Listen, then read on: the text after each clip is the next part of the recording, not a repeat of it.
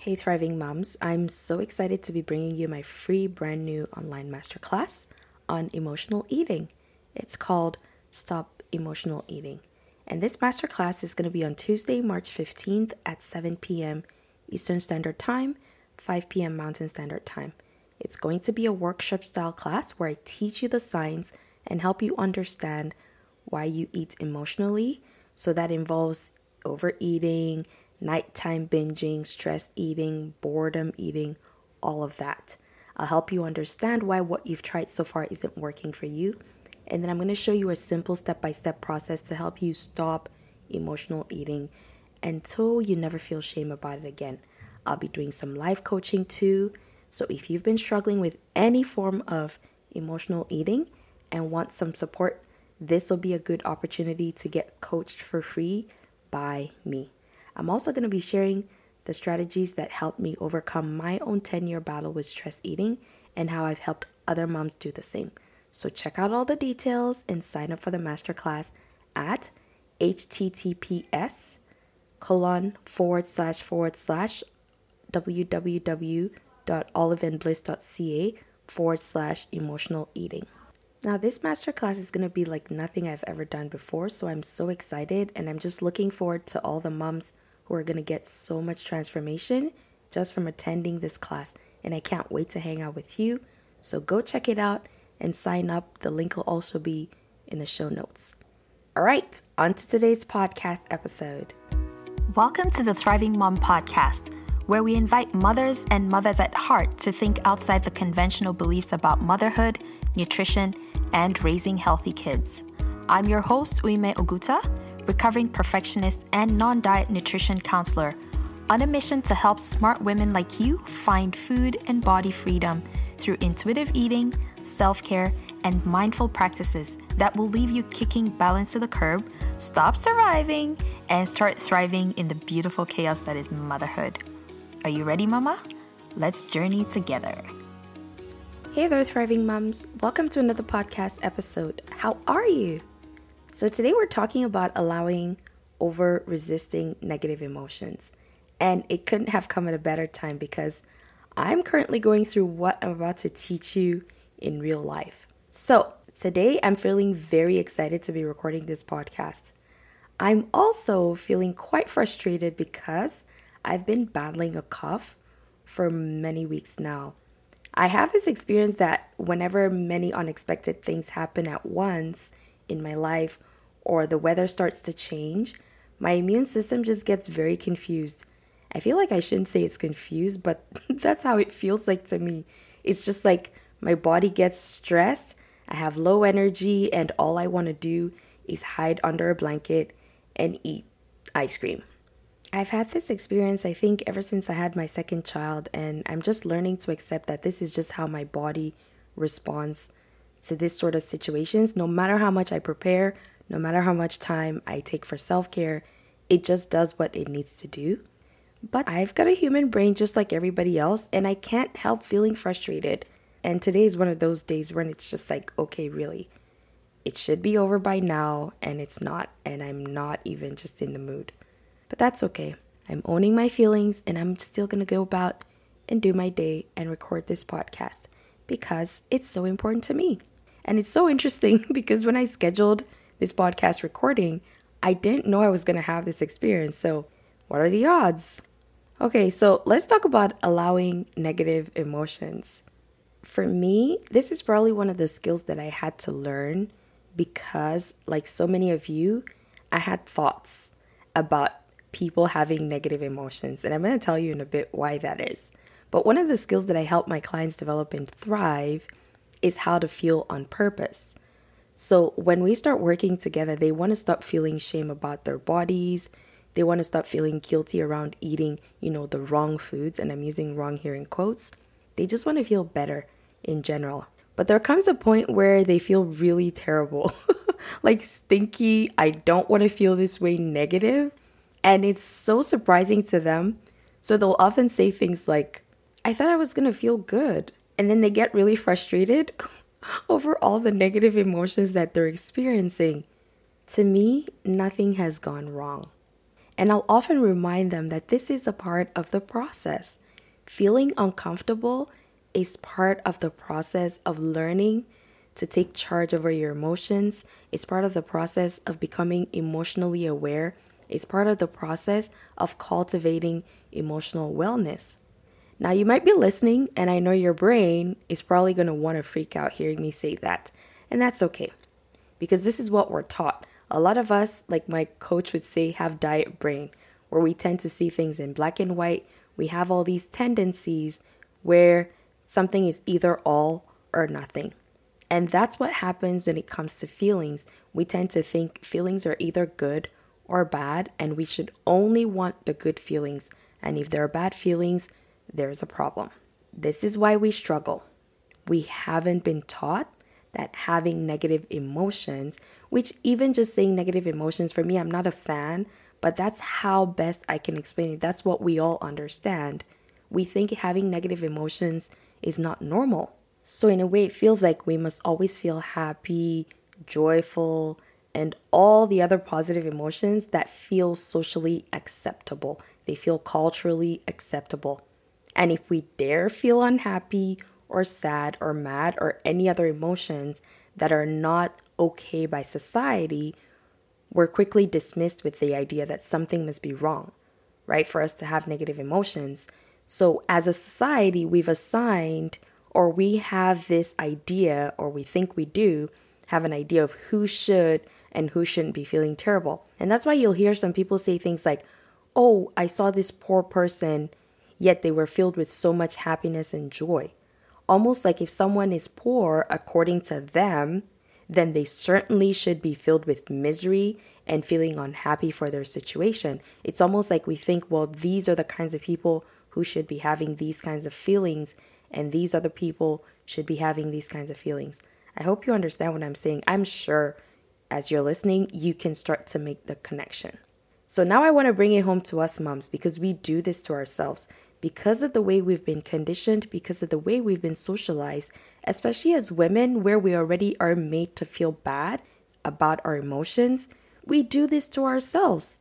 We don't want to feel terrible, so we start gaslighting ourselves and we say things like, oh, I'll just focus on gratitude. I'm just going to be calm and carry on. I'm just going to maintain the peace. And I'm all about focusing on gratitude and maintaining peace as long as you allow yourself to feel the breath of all the emotions. If you're avoiding your negative emotions, you're just lying to yourself. And sooner or later, it's going to show up in your behavior. And this is when you start to notice, like, you start to resent the life that you really wanted so bad, and then you feel terrible for resenting it. Or you just, like, every day you just feel unfulfilled. You have that longing in your heart, like there's something not quite right. This is normal. So, for me, the example that really comes to mind is when I had my third child, my husband lost his job. So, we were both living off of employment insurance in Canada, this is what we have. When you're on mat leave, you get EI. And when you get laid off, you can apply for EI as well.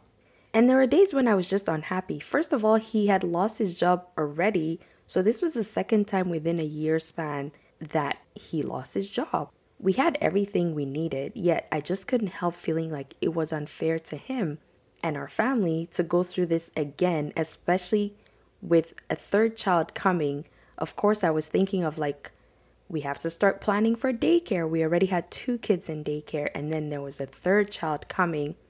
Of course, my brain was like, no, you're feeling ungrateful.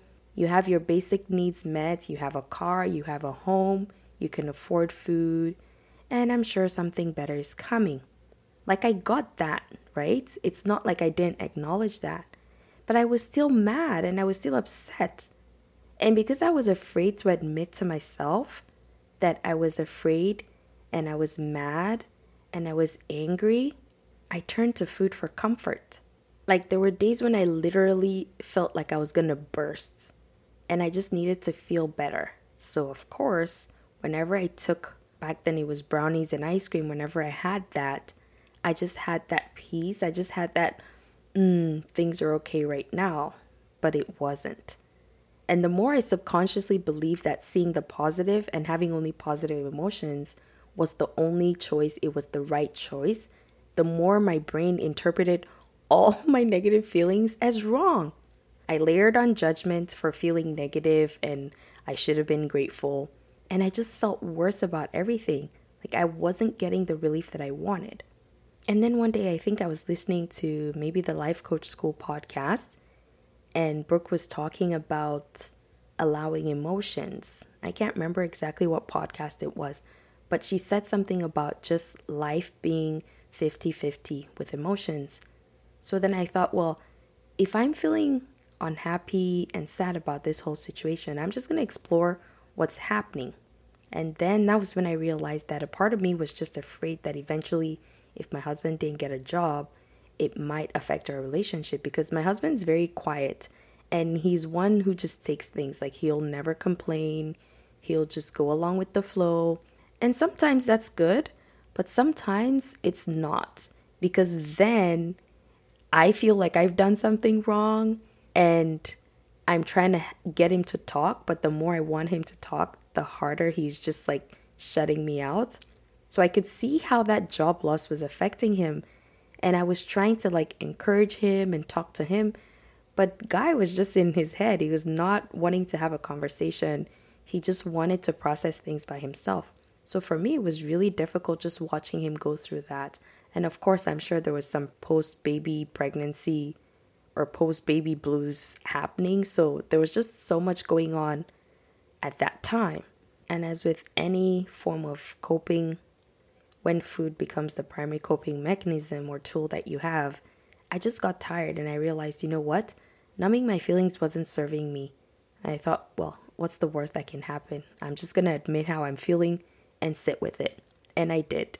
And it was terrible initially. I cried a lot and it was just a mess. But the more I allowed myself to just let what was happening naturally happen, the more I realized that this was a new experience for all of us. And it was supposed to feel terrible because we'd never been through that sort of thing before.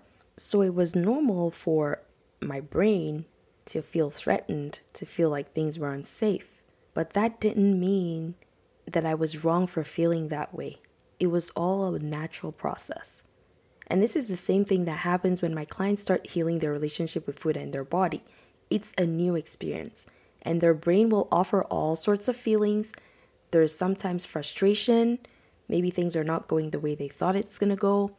There's fear, there's uncertainty, especially if you've been dieting for a long time and all of a sudden you don't have those diet tools anymore. You have to actually face your body. You actually have to be in your body. It's not that comfortable. There might be anxiety as well. And the presence of these feelings doesn't really mean that anything has gone wrong.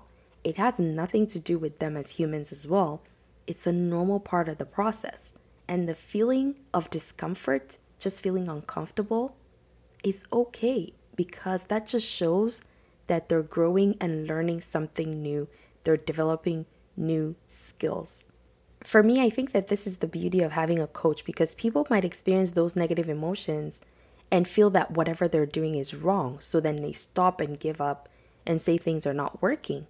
But if you could just hang on long enough and you have someone who's there to watch you and support you objectively because they're not, you know, in the pool with you, in the misery with you, you can see that it's okay to accept those negative emotions as part of the process. And then over time, the feelings will feel less invasive and ev- eventually fade away. Of course, if you've not had a lot of practice with this, it might feel like a very long process, and that's okay. A coach can help fast track this process for you because they can just call you out when your brain is telling you all sorts of stories and you can know exactly what to do. But even if you do this work yourself, just being aware and letting those emotions is enough to give you a quick relief. And that is growth. So, all to say, it's okay to allow rather than resist your negative emotions. So, I'm going to give you five simple things that you can do just to get you started, just to help you so that as you go through your own process of food and body image healing, you pay attention, you recognize what's happening, and you can course correct so that you don't self sabotage. And then you can just take it easy and trust the process. So, how can you learn to allow rather than resist negative emotions? The first thing is just believe that life is 50 50, positive and negative emotions. All are welcome. Sometimes you'll feel positive, and other times not so much, and that's okay. Second, just start noticing when you feel yourself resisting. Simply just by raising your awareness, that's a big step. Even if you've done the resistance and then you recognize, like, oh, this is just what I did, I resisted this negative emotion, that's growth. Next, I want you to choose to believe that it is possible that your brain is lying when it tells you that feeling negative emotions it's going to kill you. I always tell my clients the worst thing that's going to happen is you're going to feel the emotion and it's going to feel intense, but then once you just let it sit, it quickly goes away. But when it's getting really intense, you're going to feel like, "Oh my goodness, I want to pass out." Like I had a I've had a few clients who get so scared or initially when we started working, they were like, "It feels like my throat wants to close." And that's okay. Recognizing that and knowing that you can still go through that and it's not going to kill you is a huge part of growth for you. Also, I want you to choose less resistance more often. Whenever you resist, it means that you have judgy thoughts about your feelings. and when you believe your judgy thoughts, you're going to try to avoid them with things like mindlessly scrolling on social media, shopping, alcohol, gambling, or food, which is what we're going to be talking about during the Stop Emotional Eating Masterclass.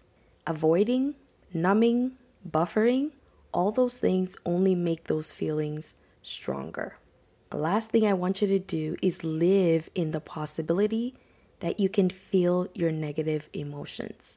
Simply just recognizing, hmm, it's possible for me to feel my negative emotions. That's okay. There's nothing wrong. So, that, my friends, is how we allow our negative emotions. The emotions don't mean stop living your life, it's just a part of the process, and that's okay.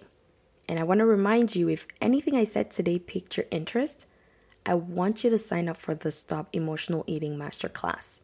I'm going to teach you a step by step process to help you gain emotional wellness so that you can manage your own emotions and let food have its own place in your life so that it's no longer your only coping mechanism. You can get all the details and register at oliveandbliss.ca forward slash emotional eating. I'm also going to include a link in the show notes. Okay, my friends, I hope you have a beautiful week ahead. Allow all of those beautiful emotions, and I will talk to you on next week's podcast episode. Until then, keep thriving.